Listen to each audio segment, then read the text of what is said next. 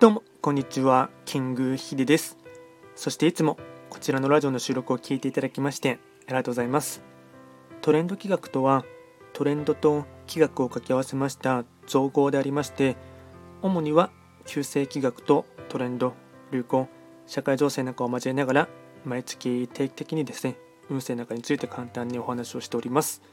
で今日話をしていきたいテーマといたしましては、まあ、スポーツの話というかですね、まあ、完全な雑談会になりますが、えーと、今年のですね流行語大賞がですねもしかしたらですねサッカーのですね、えーと、日本代表選手のディフェンダーのですね長友選手のですねブラボーという言葉がですねノミネートされていてですねそれが対象になるんじゃないかっていうところもあってですね、まあ、それとですねあと若干ですねそのつまびいた話をするとですね僕は個人的に今年のですねカタールのワールドカップのですね優勝国として予想していたチームがですね、まあ、軽く1ヶ月ぐらい前にさらっとどっかの収録で話したことがあるかと思いますが僕はブラジルが優勝すると思っていたんですね。ただそのですねブラジルがですね、まあ、先日ですね、えっと、クロアチアとですね、まあ、激闘の末 PK で負けたというところがありますので、まあ、僕の予想はですね、まあ外れてしまったっていうのもありますしうんまあ、それに勝ったですねクロアチアはですね、まあ、すごいっていうのもありましたし、まあ、結局日本もですね、まあ、前線したっていうところもありましたし、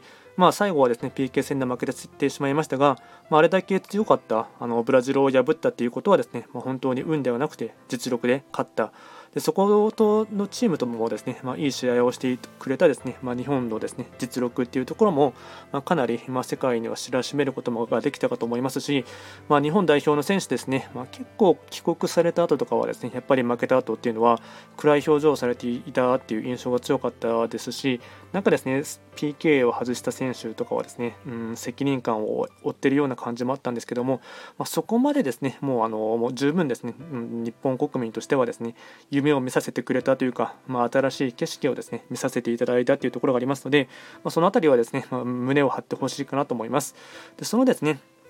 まあ、チームのある意味ではムードメーカーとして頑張っていたのが長友選手になりましたので、まあ、ブラボーという言葉ですね今普通に日常生活でも何かいいいいことをしている人とかあと頑張っている人がいたらですねブラボーっていう風な掛け声がですねあのちらほら聞こえてくることもありますし、まあ、実際僕自身もですねま冗談半分で使うことがありますが、まあ、こういったですね、ま、ブラボーっていう言葉ですねもう分かりやすくてかつシンプルでもういいですよねこういった明るい雰囲気で少しずつでもですね、あのまあ、日本の社会全体もですね明るい兆しが入ってくれればですねいいか雰囲気的にも空気感的にもいいかなと思います。であとはですねブラジルが負けてしまいましたので、まあ、どこがもやっぱ順当にいくとフランスかアルゼンチンかなっていうところもありますが、まあ、個人的にはですねそうなってくると今応援しているところはですね